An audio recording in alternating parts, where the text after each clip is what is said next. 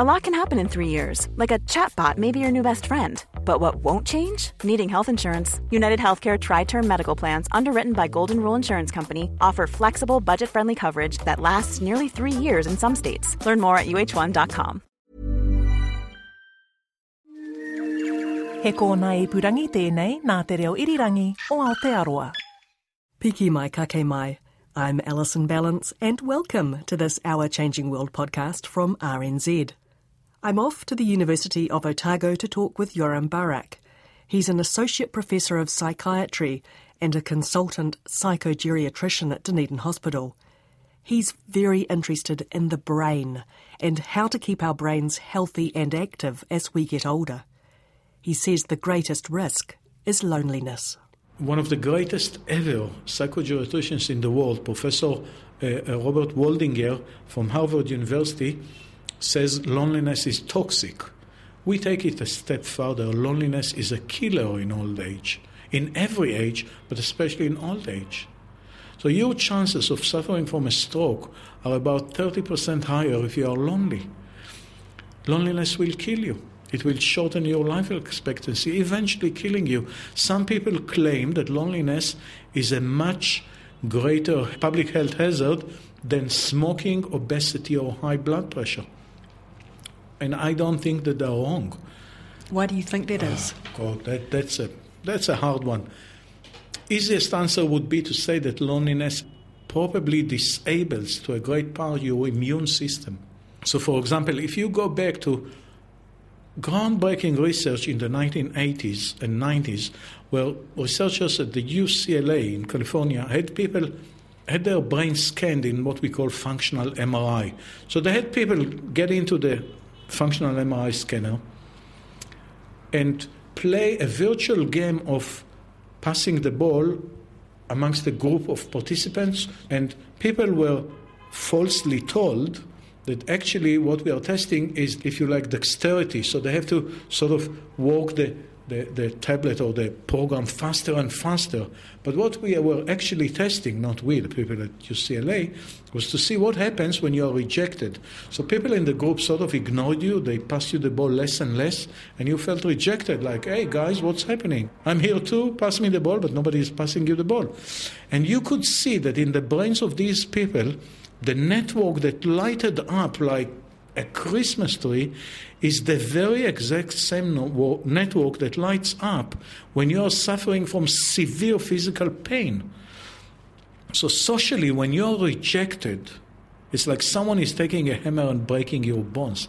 The brain can't distinguish between the physical, acute, severe pain of, of breaking a bone or being rejected in social circumstances. That was the, just the beginning of our understanding of the damages of social isolation and loneliness onto our bodies.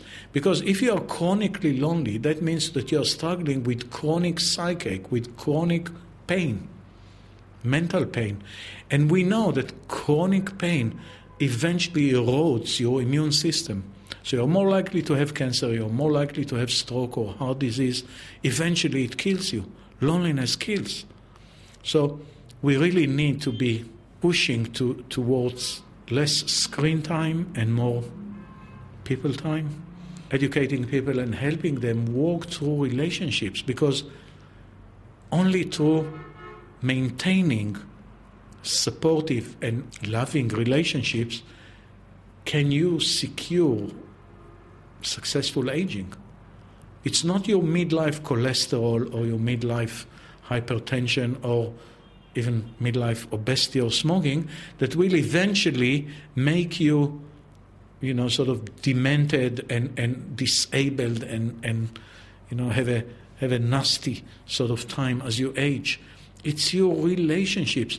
People in midlife who had a supportive, important relationship that they felt would be there for them if things went bad in their life aged beautifully.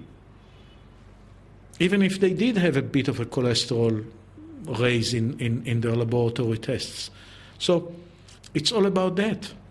So this could be having a partner you live with, this could be being part of an extended family, this could be having a strong network of friends, all of those?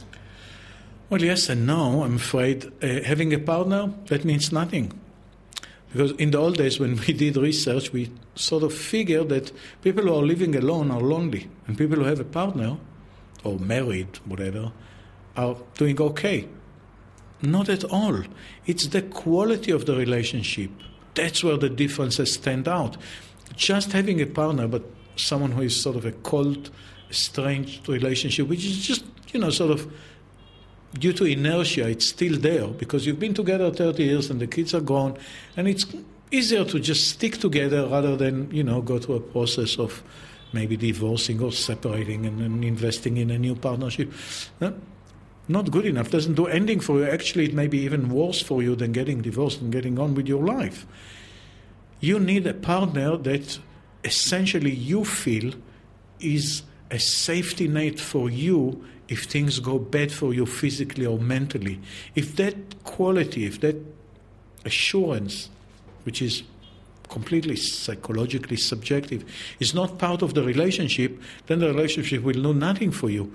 And it doesn't matter if outwardly it looks like you're bickering and not having a lovey-dovey look-alike relationship. But if it's there, that belief, that assurance that your partner will be there for you, that is one hell of an insurance certificate for a great old age.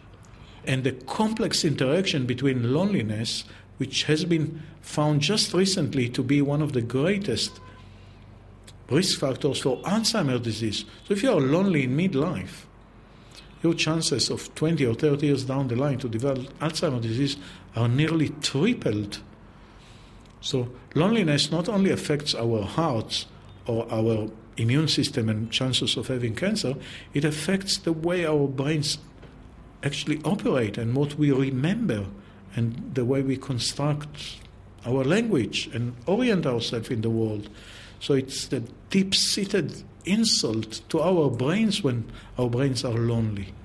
We need to invest in prevention and to understand that Alzheimer's disease is a biopsychosocial phenomena, not just a biological phenomena driven by the immune system or by a virus. So there's not going to be a single pill that you as a doctor can prescribe and go, if you take this pill, you won't get Alzheimer's. So what do you prescribe to people? There are several things you really need to commit yourself to if you want to assure yourself and the people that you love of a, of a successful aging. One of them is really invest lean into your relationships, your partners, your family, your friends, and your community. And, and it's a different menu for different people. Some people are not people's persons, so they do really well investing in their families. Some people are not family oriented and do, do really well investing in, in social networks and in their community. But that's probably the one greatest thing you could do. The other is change your nutrition I mean, seriously, people eat themselves to death. We estimate that anywhere from 20 to 25 percent of cancers are driven by wrong nutrition. So we can prevent a lot of cancers. But there are nutritional plans out there uh, funded and researched by the American government which can reduce your risk of Alzheimer's disease by 55 percent within three or four years of adhering to these nutritional plans. Is this basic healthy eating? Mm, no, really, it's more complicated than that. It's called the MIND diet. What are the keys to it? Mm, well, olive oil. Keep away from red meat. Keep away from dairy. These are difficult things to say to people who grew up in New Zealand. Lots of olive oil, lots of whole grains, huge amounts of vegetables and fruit fish. If you just must have meat, have chicken or turkey. Give up on red meat. Absolutely keep away from alcohol. Berries, blueberries, blackberries, brilliant for your brain. Exercise?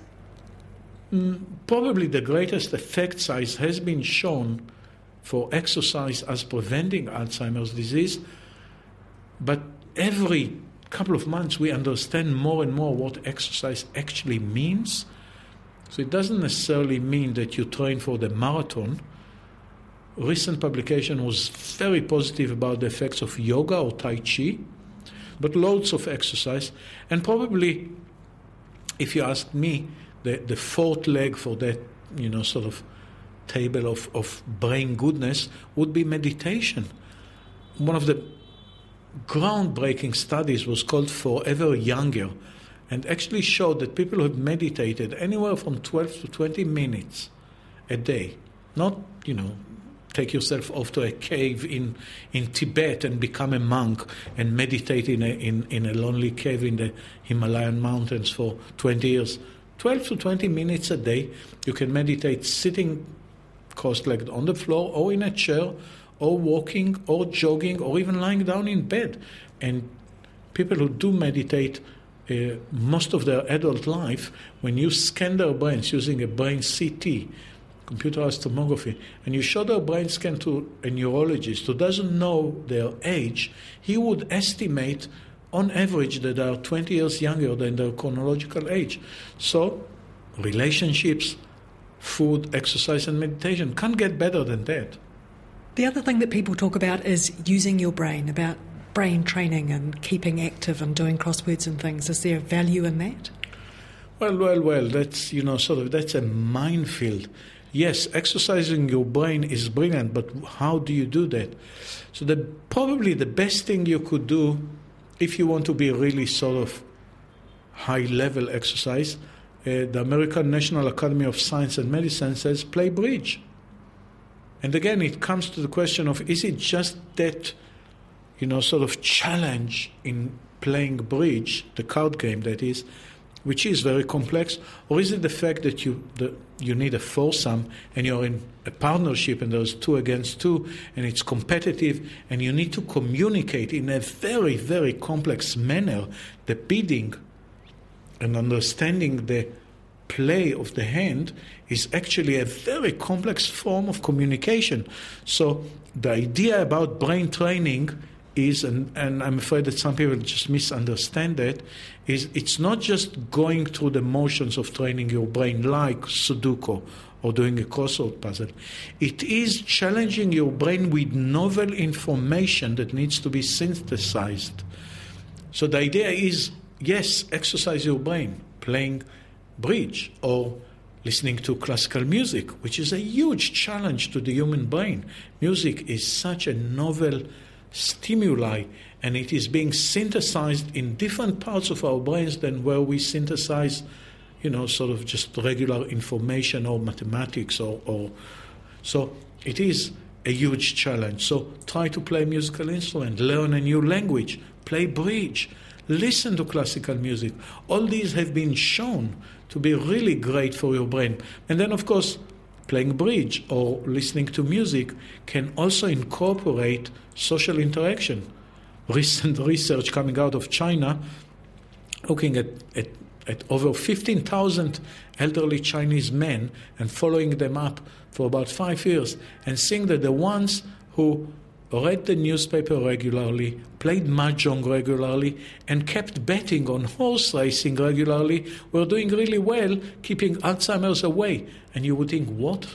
Are we going to recommend horse race betting? But I think, just like we, we spoke before, it's not about the betting, it's about going down to the local, whatever it is, bet shop uh, and meeting your mates and talking to them and and you know to, you know sort of synthesizing information that you learned or they learned about this horse or this jockey and the whole the whole sort of social interaction that comes together when, when people are involved in something they're excited about and it's competitive and there may be you know even a prize at the end of the day. And that keeps your brain younger. Thanks yoram that was Yoram Barak from the Dunedin School of Medicine at the University of Otago. I'm Alison Ballance, and this Our Changing World podcast first aired on RNZ on the 8th of November 2018. You can find us online at rnz.co.nz slash Our Changing World. You'll find this story there, the audio as well as photos and a written feature and useful links. If you'd rather listen to us as a podcast, there are many ways of listening – and they're free. For iPhones, head to Apple Podcasts. If you use a Google or Android phone, then head to Spotify, Stitcher, RadioPublic, or somewhere like that. Or download the free RNZ app. We are there, along with the New Zealand history podcast Black Sheep, the suffrage podcast Beyond Kate, and a brand new podcast series called Two Cents Worth, which is a weekly chat about things to do with business and the economy. If you like doing business on Facebook and Twitter, you'll find us there, RNZ Science. Thanks for listening and thanks for your company. Bye for now. Ngā mihi.